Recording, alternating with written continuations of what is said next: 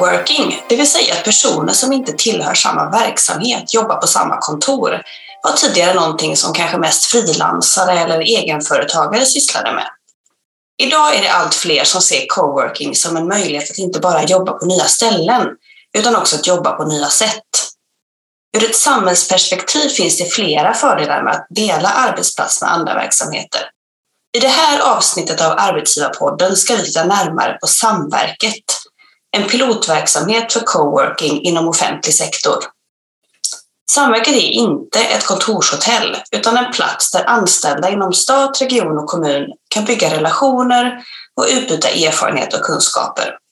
Förhoppningen är att detta i sin tur ska leda till nya och bättre lösningar för offentlig verksamhet. Men hur ska det här gå till i praktiken? Kan coworking verkligen leda till innovation och är det här någonting som passar alla eller bara vissa områden eller roller? För att hjälpa mig att reda ut det här har jag inte mindre än tre gäster med mig idag. Det är Niklas Huss som är innovations och transformationscoach och även projektledare för Samverket. Det är Kristina Althoff som är strateg inom digitalisering och innovation på Statskontoret. Och slutligen Elisabeth Aguilera som är UX-designer och Sveriges enda Chief Accessibility Officer på Arbetsförmedlingen. Hej och välkomna alla tre. Tack. Tack. Tack. Jag som leder samtalet, jag heter Sofia Andersson och jag vill hälsa även dig som lyssnar på podden varmt välkommen.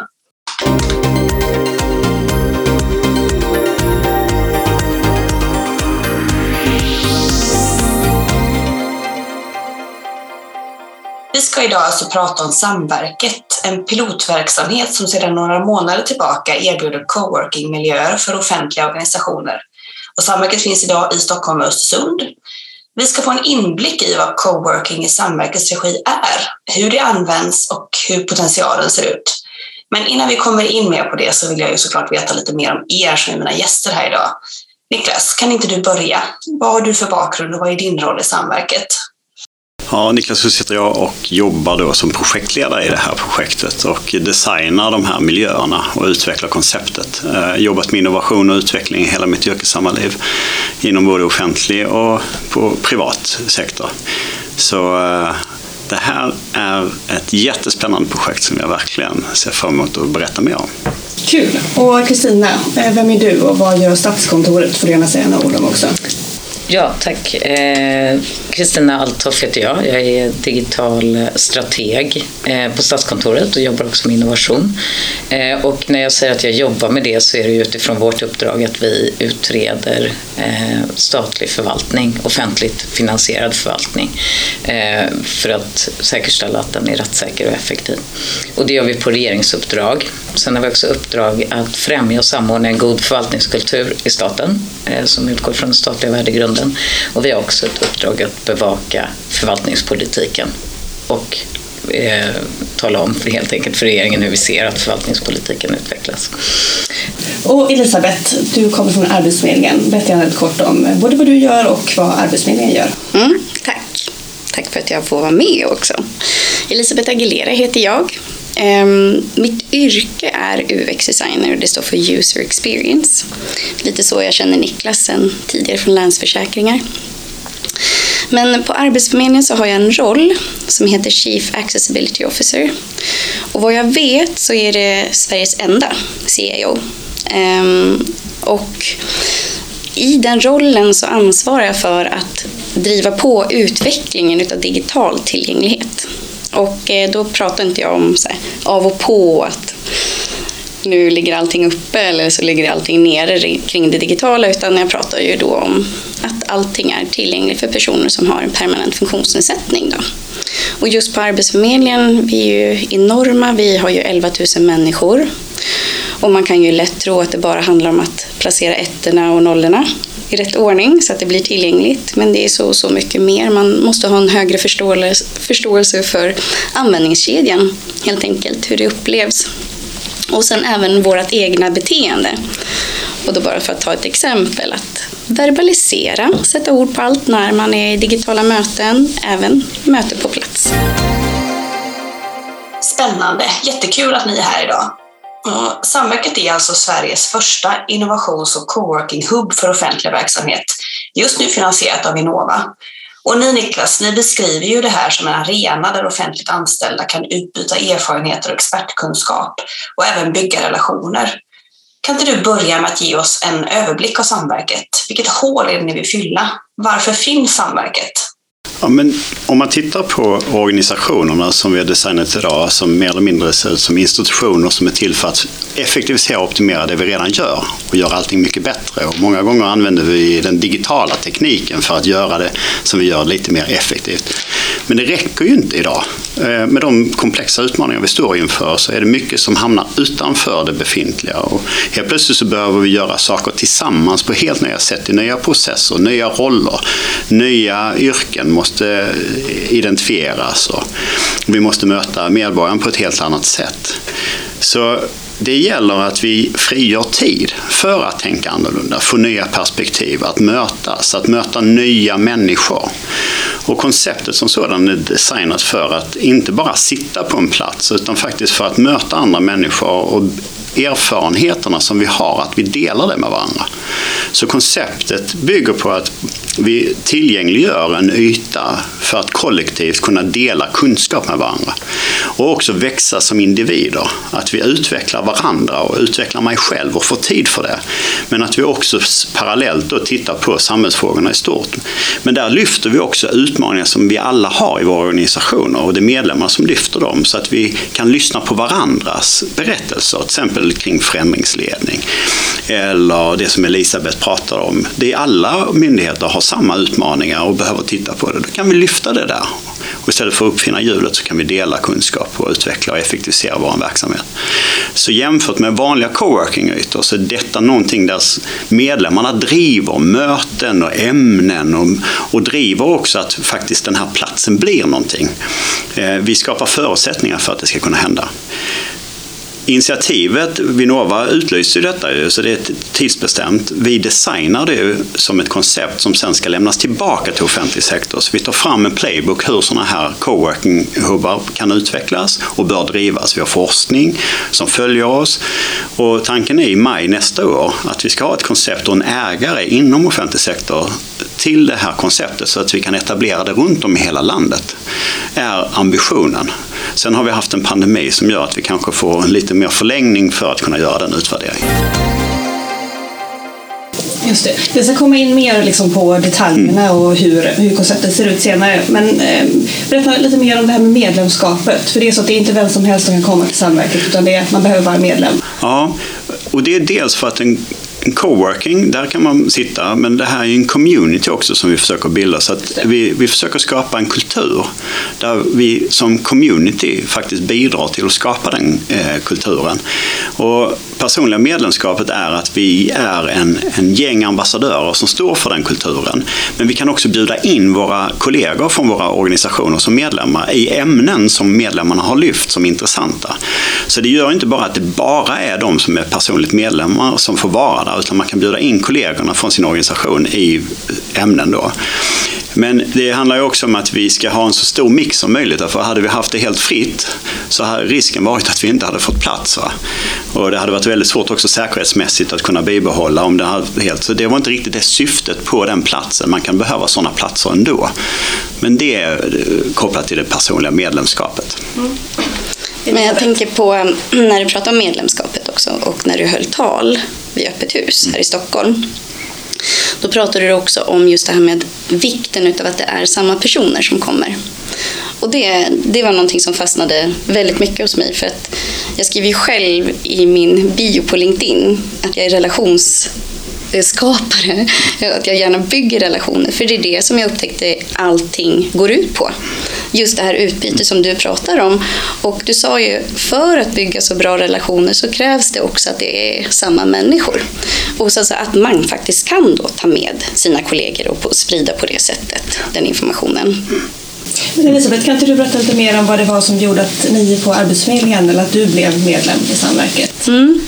Men jag har ju följt Niklas resa och då också känt till det här med samverket sen nog dess begynnelse så, så gott som om man följer på LinkedIn. Eh, och känt att det är en plattform jag nästan måste delta i, känner jag, säger ivrigt med händerna uppe i luften.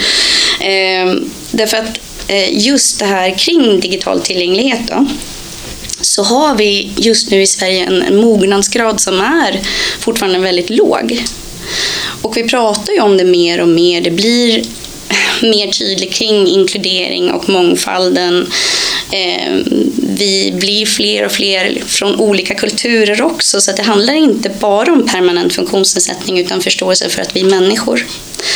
Ehm, och om man säger förståelsetrappan där att jag vet inte att jag inte vet och sen förflyttningen till att jag vet att jag inte vet det är den största förflyttningen och den viktigaste, att vi liksom förflyttar till någon form av medvetenhet kring att vi behöver utvecklas. Och det kan inte jag göra själv på Arbetsförmedlingen, utan det, det är det som jag har också jobbat med kulturellt på Arbetsförmedlingen, att även om jag sitter på en sån hög post att jobba som att jag ska avverka mig själv. Och då måste jag också jobba tillsammans med Sverige för att vi ska också då öka förståelsen gemensamt. För att du pratade om det här med utbyte sinsemellan. Jag hamnar ju i frågor som kommer från Diskrimineringsombudsmannen, ombud för olika personer som har permanent funktionsnedsättning.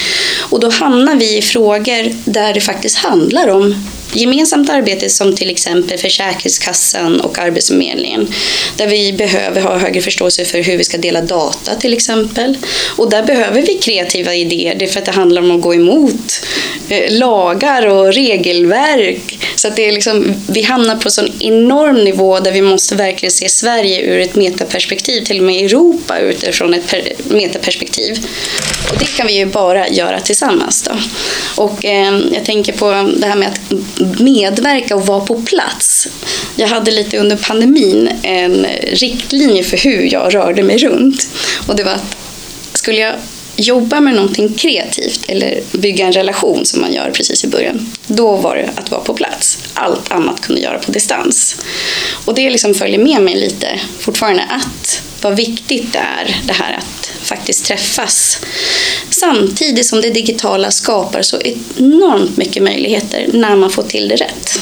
Just det, mm, jätteklokt. Kristina, hur ser det ut för er då på Stadskontoret? Eh, vad betyder det att ni blir medlemmar? Ja, eh, det kanske är, vi kanske är lite mer eh, pragmatiska i vår ansats möjligtvis. Men vi, eh, om vi tar bara pandemin, för då hade vi ingen möjlighet och vi fick inte vara eh, på kontoret överhuvudtaget. Så vi har liksom inte haft den möjligheten, vilket gör också såklart att när pandemin tar slut, då vill man ju ha så många kontaktytor som möjligt. Men, men om, man, om du frågar var, vår, varför vi finns med på Samverket, så är delvis så var vi med eh, från början när Vinnova började titta på den här idén och se hur, hur hanterar vi liksom, ytor de gemensamma ytorna i skarvarna emellan myndigheter och emellan eh, olika delar av den offentliga förvaltningen. Vad har vi för ytor där?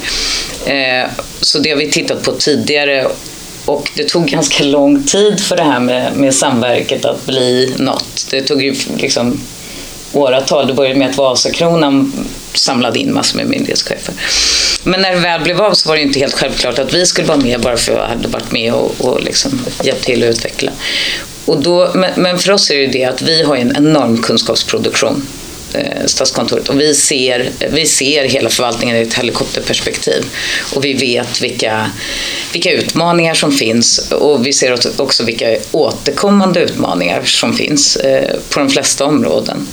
Och vi ville kunna bidra med det helikopterperspektivet eh, och sprida den kunskap vi har. För att i vanliga fall, vi, är, vi finns ju till för regeringen Eh, och vi, vi har egentligen inga andra ingen annan. Eh, det är vår uppdragsgivare och det är de enda vi har hittills har berättat för vad vi ser och sen så har vi bjudit in till seminarier där vi samlar myndighetschefer egentligen och olika departement. Och nu så, så ser vi att det finns, det finns ett sug efter och det finns ett behov av att, att eh, få ta del av den kunskapsproduktionen. Men för oss handlar det ju också om att finnas på samverket gör att vi kan se saker, eller jag kan göra det som bevakar digitalisering i förvaltningen eh, och innovation till viss del. Jag, jag kan se vad som händer. Och, och jag kan också i, i dagliga utmaningar, eftersom det finns så många olika på plats, så kan jag ju få hjälp med saker som jag inte kan få på kontoret. Men, men i huvudsak så är det att, och vad vi tittar på, vad vi vill göra på Samverket, det är ju att tillgängliggöra vår kunskapsproduktion och att kanske ha runda bordsamtal vid lägerelden och kunna bjuda in, eh, bjuda in olika aktörer, kanske inte bara myndighetschefer utan folk som också jobbar i operativ verksamhet. Att, hur ser ni på det här? Och det gör ju vi lite i våra rapporter som inte är regeringsuppdrag tittar vi också, där har vi till exempel tagit fram en om tvärsektoriella frågor som är ju ungefär det Niklas är inne på. Även tillgänglighetsanpassning är ju en tvärsektoriell fråga, den slår ju över hela linjen. Och där har vi sett att det är ju ganska meningsfullt att prata med liksom hela kedjan och vi lär oss mycket. Niklas, du nämnde ju tidigare att eh, hela liksom, eh, lokalerna är utformade utifrån forskning. Kan inte du berätta mer om eh, alltså, konceptet? Hur ser det ut? Ja, vi har ju designat det utifrån den tredje platsen-filosofin. Och den tredje platsen är ju om man sätter det i ett perspektiv, gamla torghandeln, biblioteket och handeln. Många av de här platserna försvinner i samhället och de försvinner tyvärr också lite den ytan och platsen i våra organisationer för att vi effektiviserar bort oss. Och det är bland annat på grund av digitaliseringen som vi ser de här förflyttningsmönstren. Men vi människor behöver dem. Vi behöver dem för att känna tillhörighet, vi behöver dem för att lära nytt. Eh, att kunna ge varandra saker det är sånt som får oss att må bra. Så vi designade bland annat utifrån det jag är inne på nu, saker som gör att vi människor mår bra. Vad är det som stärker våra välbefinnande? Vad finns det för forskning till oss kring det? Därför, för att vara innovativ, för att skapa en, en community, för att skapa gemenskap där det är tillit och trygghet och mod och kreativitet kräver att miljön får dig att känna så inombords. Så det finns massa sådana logiker inbyggt i det. Sen är det också utifrån att jag har jobbat med innovation i massa år och forskning kring innovation och vad får innovation att hända? Så vi har tagit in också olika ritualer och aspekter och processer för att driva innovation och förändra sitt mindset och kliva ifrån sina befintliga uppdrag, befintliga roller och befintliga strukturer som låser oss. Hur gör ni det? Kan du ge ett praktiskt exempel? Ja, bland annat så är det första som du kommer in det är att du hänger av dina titlar och roller. Så när du kliver på den utforskande skuggstigen som designprincipen är, eller designen är, så tar vi av oss det och det enda vi går in med det är vår ryggsäck med våra kunskaper och erfarenheter. Det är de vi har för att överleva ute i skogen och vi är alla lika. Så då blir den direkt jämlik. Det första du gör sen efter det, det är att sätta på din namnskylt och det är bara ditt förnamn. Så här pratar vi om Kristina, Elisabeth, Niklas och det är det som är det intressanta, inte att du är GD eller att du är utvecklingsdesigner eller vad du nu kan vara. Utan den kunskapen, det intresse som du har att dela med dig, eller de frågorna vi har lyft gemensamt. Sen går man vidare, det finns en rastplats där man kan bara socialisera och bygga de här banden som Elisabeth var inne på, att nya relationer, tunna band som är otroligt viktiga för att få nya perspektiv. Sen har vi en hinderbana där vi löser de utmaningarna som är kreativt skapande yta där man då kan sätta upp post-it-lappar, rita, konceptutveckla. Och sen har vi ett område, naturreservatet, där vi sätter oss och pratar i små grupper eller sitter själv. Vi har en oas på den här stigen där man kan köra mindfulness och yoga. Och så har vi en skogsglänta där du kan sitta själv och där säger du egentligen här vill jag inte interagera för jag måste jobba själv. Och sen har du små holkar som du kan också göra ditt digitala möte, för man har ju också ett annat arbete som man måste utföra. Så konceptet är olika platser ger olika stöd i processen att det är vi som är där som skapar det och man måste också som eh, liksom medlem börja knyta kontakter man måste vara lite extra extrovert, skojade vi om. Att man är mer extrovert på samverket än vad jag är på kontoret. Man måste våga lite också. Eh, men, men jag tror att det finns mycket, mycket att hämta liksom varje dag där och det finns utveckling både för, för oss som Statskontoret, för oss liksom som community men också som, som person. Eh, både i liksom, eh, vad man kan och vem man är, tänker jag. och, och det är väl så att jag, jag kanske fokuserar lite mer på så här, ja, men, vad kan jag och vad kan jag få för nytta här? Liksom, vad är det jag saknar som finns på samverket? Kanske mer än den liksom, personliga resan. Eh, så. Intressant att du nämner det, för när jag pratade med Arbetsgivarverkets GD Kristina Gellerbrand Hagberg om potentialen med samverket så sa hon just att en utmaning för samverkan generellt i staten är att det ofta saknas den här relationen och förtroendet och även kunskap om vad olika myndigheter kan bidra med när man ska samverka. Och hon menar ju att samverket skulle kunna korta den här tiden mellan att mötas och att jobba ihop. Håller ni med om den bilden? Vad säger du Kristina? Jag är en extremt relationsbyggande person. Annars hade jag nog också backat för att vara e-, e-, ensam på samverket från min myndighet. Men jag, liksom, det är det som är min, eh, en av mina riktigt, eh, riktiga skills, om man får använda det engelska. Så att för mig är det jätteviktigt att bygga relationer i allt och vi får ju inget gjort om vi inte kan bygga de relationerna. Och det tycker jag också, vi var inne på corona.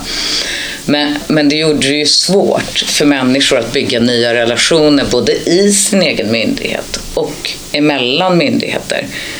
Eh, och jag har haft förmånen att vara med i olika sådana utvecklingsgrupper och kan ju bli förvånad när jag tänker på, men gud, det här nätverket har jag ändå byggt under corona. Men det har ju kostat fruktansvärt mycket mer tid.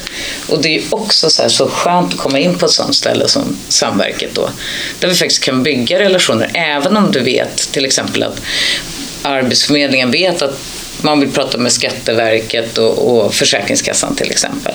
Bara ha en yta där man kan få göra det liksom, som är utan, utan hierarkier och, och liksom inte ägare. Någon av myndigheterna äger. Jag tror det är väldigt värdefullt. Just det.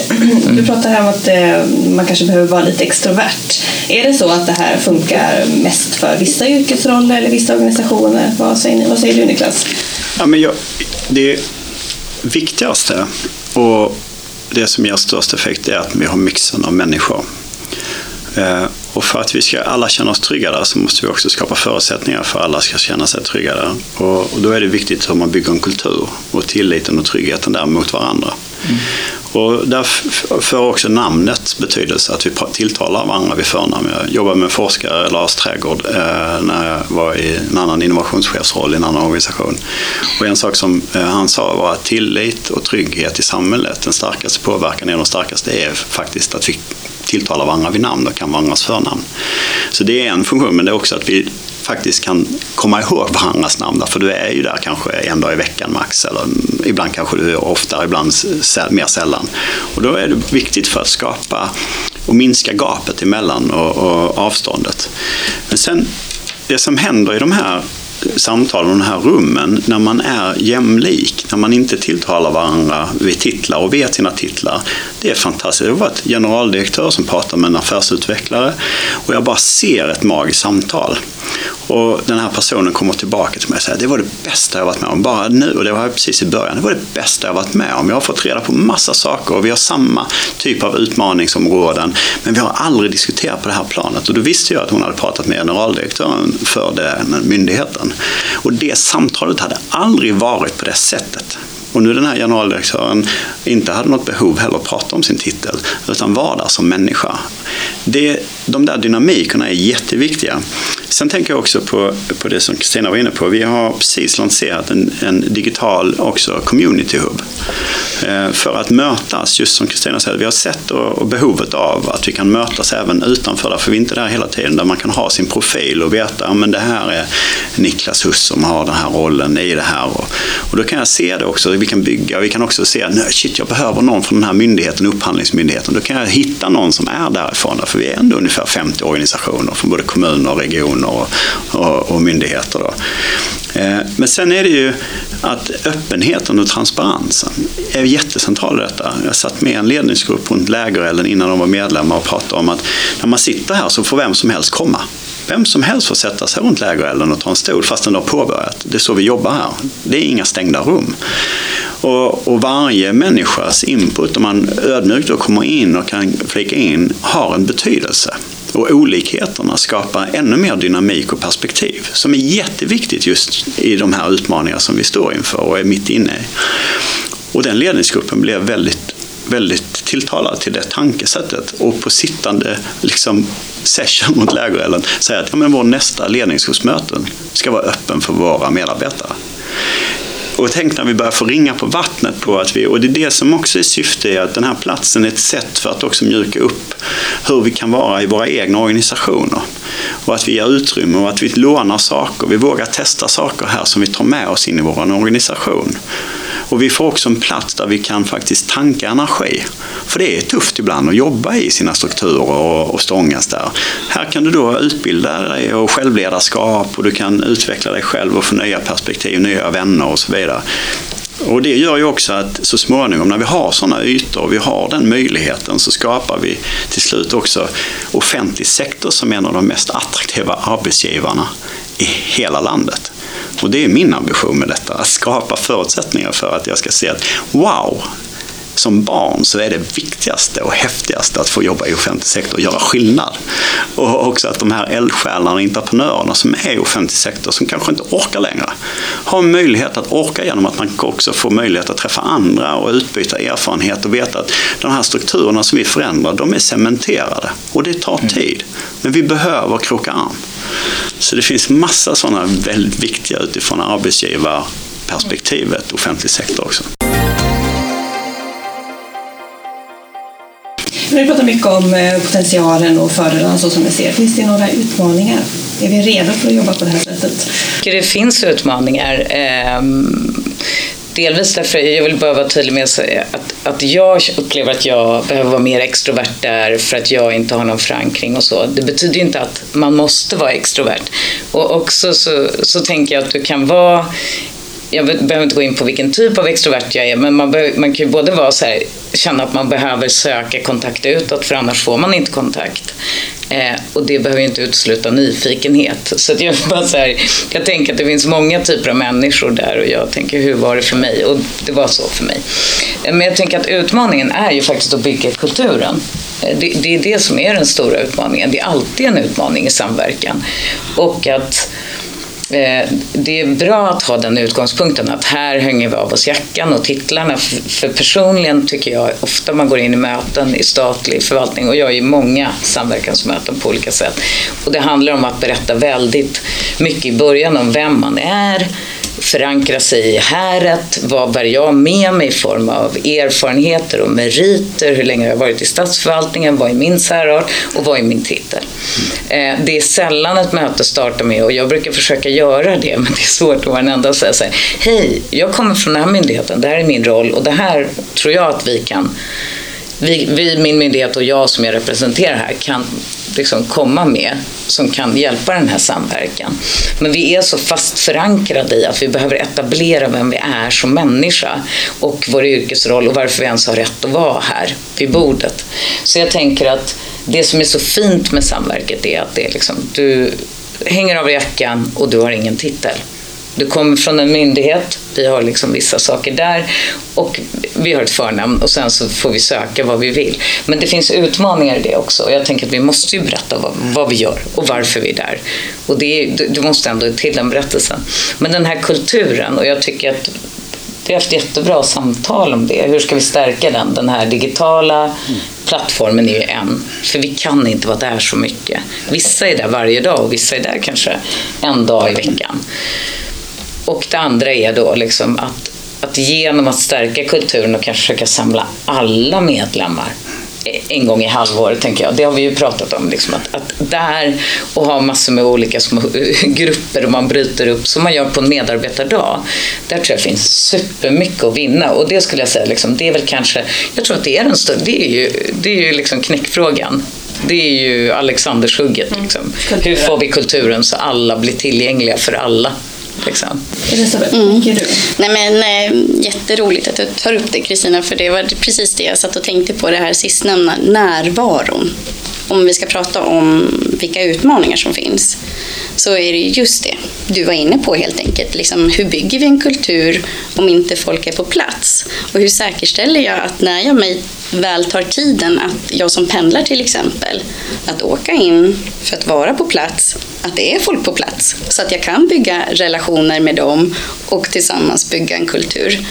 Eh, för att jag pratade då med Petra som är en utav de som jobbar på Samverket då, just kring så här, men när är det som mest folk då? Ja, precis. När är det som mest folk? Så det, det, är en jättebra liksom, viktig punkt att eh, sätta fingret på och lysa lite på och se hur man tar sig an den utmaningen. Vad säger du Niklas? Ja, när är det mest folk kan jag börja med? Det är på onsdag. och, och, och, det där är också intressant, för det, det är faktiskt eh, kopplat till eh, beteendemönster. Och det är kopplat till corona och eh, coronabeteenden eh, i kombination med nya beteenden och att få ihop sitt vardagspussel och förväntningar. Förväntningar på sig själv, förväntningar för sin organisation, förväntningar som, från sin familj. Eh, och det där är jättesvårt just nu. Eh, och många brottas och våndas i det här nya. Hur ska jag få ihop min tid? Och det är en av de största utmaningarna också. Eh, hur får jag tid till att gå till samverket? Hur ger jag mig tid att faktiskt få nya perspektiv? Hur får jag tid till att stanna upp och reflektera så jag hinner landa alla mina intryck? Hur får jag tid till att skapa nya relationer? Det, och det är det vi behöver göra eh, i de situationer som vi står inför och, och för att också känna att vi utvecklas som människor. Så det är en utmaning när man då ser att beteendemönster som måndagarna, då är man ofta förlänger man helgen och man eh, kanske också sitter och har digitala möten där för att eh, beta av vad som ska hända i veckan, så är det fullt med i hela kalendern. Tisdagar, då ska du gå tillbaka till jobbet och då ska du träffa dina vänner på jobbet, därför du har förväntningar att du ska visa upp dig också, att ni, och arbetsgivaren vill att vi ska vara där. Onsdag, då är det helt plötsligt mitt i veckan och där har ju faktiskt eh, vi frukost och vi har Wednesday Wellness, så vi börjar med olika saker runt lägerelden för att vi ska må bra och eh, kunna eh, på morgonen. Och sen har vi då olika sessions och så möter man. Och sen har man torsdag och fredag. Eh, men samtidigt så börjar då and, ytan vara då lite lugnare på samverket vissa dagar. Då kan man se att de har workshop där kanske från sin eh, arbetsgivare för att, eh, tillsammans med andra kring ett ämne. Så helt plötsligt så börjar vi hitta dynamik. Men det här tar tid. Och vi får också vara ödmjuka med att vi förändrar strukturer och beteenden som är byggda och designade under lång, lång tid. Så vi förändrar både sättet att engagera mig själv som individ och att våga ge mig ut i det okända, att ta initiativ, att få göra saker för att jag vill göra saker och att det faktiskt är mottagligt, att det går att göra på den här platsen tillsammans med väldigt kompetenta människor med massa intresse och nyfikenhet att vilja vara med. Eh, och sen är det svårt att mäta effekterna. Vi har ju följeforskare, så vi har fyra stycken som mäter och följer upp och försöker liksom titta på vad, vad hände innan och vad har vi utvecklat, vad har jag fått ut av det för att just kunna säkerställa att det vi gör är faktiskt något värde. Så det är inte lätt, men eh, det kommer att bli bättre. Kristina sa vi kör en kick-off direkt efter sommaren. Mm. Vecka 37 så har vi öppet hus igen kan jag säga för alla er som lyssnar. Så vecka 37, hör av er så får ni vara med och anmäla er. Det kommer komma ut information på vår hemsida samverket.se. Och det är också för att boosta, för att vi vill bjuda in. Det här är ett koncept som vi utvecklar, inte för att vi ska ha det, utan för att utveckla för att nyttan och värdet av det i offentlig sektor för alla medarbetare och för Sverige i stort. Elisabeth, du vill lägga till någonting? Ja, nej men eh, jag tycker det är så roligt det, det där du säger, så här, hur får man tid och alla de här liksom, delarna som finns i ens liv. Och, och så kom ju just meningen om och om igen, svaret, man tar sig tid. Och som Johannes Hansen då, som är någon personlighetsutvecklare då, eh, tog upp det här med, att men, han hade fått frågan, hur börjar jag träna? Och den tyckte han var obefintlig i fråga, för att du börjar bara. Men då kommer vi tillbaka till roten. Hur börjar man eller hur tar man sig tiden? Och det är motivation. Man måste vara motiverad till varför. Och så tänkte jag på just det du sa att på onsdagar är det som mest folk. Men vad jag förstått det som så är det också frukost på onsdagar. Mm. Ja, så man kan motiveras på många olika sätt, magar. och också liksom vinster i utbyte såklart. Kristina? Ja, först måste jag bara förstärka. Man ska ju inte underskatta morot och piska. Och i det här fallet har vi ju bara morot. Så det är det man får jobba med Niklas. Eh, men, eh, och piskan är ju någon annanstans då kanske. Mm. Men, men jag tänker så här, en sak som vi pratar om utmaningar och tid. Och, och, och det jag har tänkt på är att det är, liksom, det är både Samverkets liksom att tjänar på covid. Men också någonting som har blivit mycket svårare. Och då tänker jag att före covid när vi var på en plats, visst hade vi mejlen i mobilen liksom och sådär så man hade alltid koll. Men du förflyttade det till en plats så var du där om jag åkte någonstans på en konferens till en annan del av Sverige så befann jag mig på konferensen. Nu så är jag på konferensen men jag kan också ta ett möte på lunchen i Teams och liksom ha, jag fortsätter jobba på min arbetsplats liksom, fast jag befinner mig på en helt annan plats. Och det här har ju covid öppnat upp för och det är ju inte en gammal struktur men det är en väldigt hård struktur att vi, liksom, vi dubbeljobbar hela tiden. Och det, det blir en utmaning på samverket. Att du, är, du vill vara på platsen, men så, du kan liksom inte värja dig riktigt i kalendern av olika anledningar. Det, det dyker upp saker som gör att man måste flytta möten. Liksom, och, och då kan du inte flytta alla andras kalendrar. Och där tror jag att man måste vara liksom, jättehård mot sig själv. Att hur håller jag min kalender fri? För att det är nog den största utmaningen. Mm. Att idag kan du vara på din arbetsplats samtidigt som du är på en annan arbetsplats. Så, och då, då, då blir det ju liksom split vision om man pratar engelska.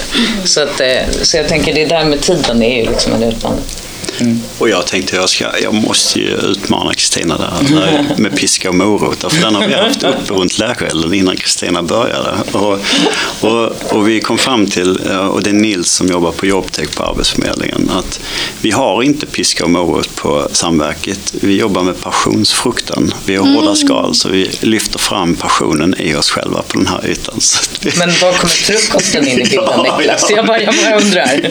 Det är för att vi vill lyfta passionsfrukten Passionen är oss vetofullt. Ja, men jag håller med. Men det, men det är lite också, eh, jag tyckte det var så fint när Nils kläckte den där, för det är också ett sätt att se vad, vad är det som motiverar? Jo, passionen och engagemanget i oss. Eh, att, att våga öppna upp det, som vi kanske också har gömt någonstans av mm.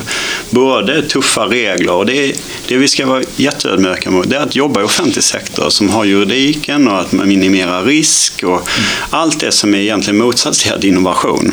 Att våga testa och lära, experimentera. Eh, och det behöver vi nu när vi inte lyckas hantera helt nya beteenden, helt nya utmaningar.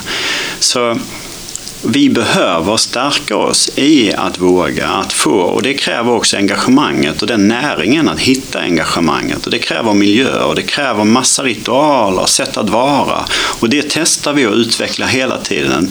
Vi frågar, vi pratar, vi testar, vi implementerar och sätter så att platsen i sig, man kan inte bara tro att en plats genererar någonting utan man måste vara där och på något sätt göra och ge näring och också ge förutsättningar för alla de som är där att våga, att sen bidra. Så alla blir vi trädgårdsmästare på den här och får människor att blomma till slut. Nej, men jag tänker på återigen det här med att ta sig tid och det Kristina mm, avslutade med. Just det här att vara lite hård mot sig själv. Det tänker jag liksom så här, tydlighet i sin kalender. Eh, det tycker inte jag att man ska underskatta för fem öre. Jag lyfter det ofta med mitt team vad viktigt det är att till och med boka in reflektion. Att det liksom finns i ens kalender. Så att göra det här möjligt överhuvudtaget med samverket så är det faktiskt det att planera sin tid för just de här sakerna och förstå vikten av det. För att så fort vi börjar springa efter bollen då är vi nog fast där i, i hjulet och kommer glömma bort att ta oss tiden för det, det är ingenting vi får. Nej. Och det är det vi glömmer. Mm. Kristina? Men två saker. Det ena är just det där att jag tror att jag har en rätt eh, självbestämmande roll. Det tror jag du också har.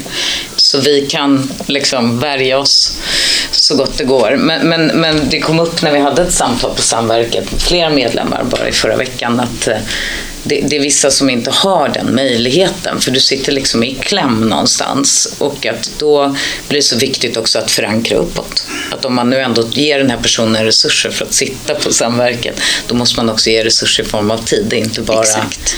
liksom att man tillåter, utan det måste också finnas tid och att det är förankrat uppifrån och ner. Det börjar bli dags att runda av. Men innan det så måste jag passa på att fråga dig Niklas, för jag har ju förstått att det finns planer på ett kompetensverk och ett platsverk också som komplement till Samverket. Det låter ju jättespännande.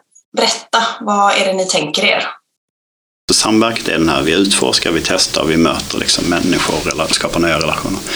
Eh, platsverket är att vi skapar en, en, infrastruktur för att dela fysiska platser och säga jag på myndighet X eh, har ett projekt, jag behöver projektyta. Eh, region Y har ytor lediga för projekt kan vi hitta dem? Kan vi matcha? Och så kan man också skapa rörlighet för att jag kanske vill bo uppe i Östersund men jag jobbar på en, en myndighet i Stockholm eller i Kalmar. Och helt plötsligt så kan jag faktiskt sitta i lokaler bland andra eh, offentligt anställda och ha en tillhörighet men ändå jobba. Och jag kan testa på också att vara i olika miljöer så jag kan våga flytta med min familj någonstans. Så det är Platsverket. Den optimerar och effektiviserar hur vi nyttjar våra lokaler.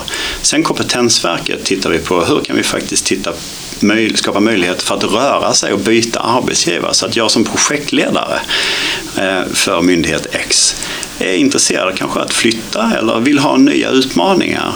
Men jag har en, en profession som finns behov av överallt så jag kan jobba på en annan myndighet eller en, en region eller en kommun ett tag och då kan man matchas i en, en infrastruktur. Vi har behov av denna projektledarkompetensen, jag har den, låt oss vara liksom, öppna för att hitta den möjligheten. Eller när det toppar och dalar liksom, i, i belastning så kan man faktiskt låna in folk lättare från en myndighet till en annan när man har större tryck av en viss händelse eller något som inträffar. Eh, eller bara att vi behöver, därför det, det vi gör då det är att vi pollinerar varandra med kunskap och jag får nya intryck och vi ser att vi inte, så genom jobbet också kunna utföra det. Sen det tredje, att dela resurser vad gäller kanske inventarier och bilar och bygga en infrastruktur för det också. Men nu har vi mindre och mindre lokaler men vi har en jäkla massa möbler och sånt där. Varför ska vi köpa nya när vi kan återanvända? Som på Samverket så var 95 procent av alla möbler jag använt är återanvänt från Vasakronans lager. Så det går att hitta möjligheter att göra. Så så tittar vi på det och tittar på, kan vi bygga upp sådana infrastrukturer i offentlig sektor? Eh, men att det är lite kanske olika ägare för de här sakerna i framtiden. Eh, om man tittar på uppdragen som är och idag så kanske det är mer lämpligt för en sån infrastruktur att ligga hos en myndighet som eh, finns idag som har det och någon annan. Så, så det tittar vi på och pratar om. Superspännande, intressant att se vad det tar vägen. Vi har idag pratat om samverket och potentialen med att jobba tillsammans, verksamhetsöverskridande. Och en sak som jag tar med mig från dagens samtal är hur stor betydelse arbetsplatsens kultur och utformning kan ha för tryggheten och vilken skillnad det faktiskt kan göra att ta av sig sin myndighetshatt. Stort tack till er, Niklas, Kristina och Elisabeth, för att ni ville vara med här idag och dela med er av er kunskap.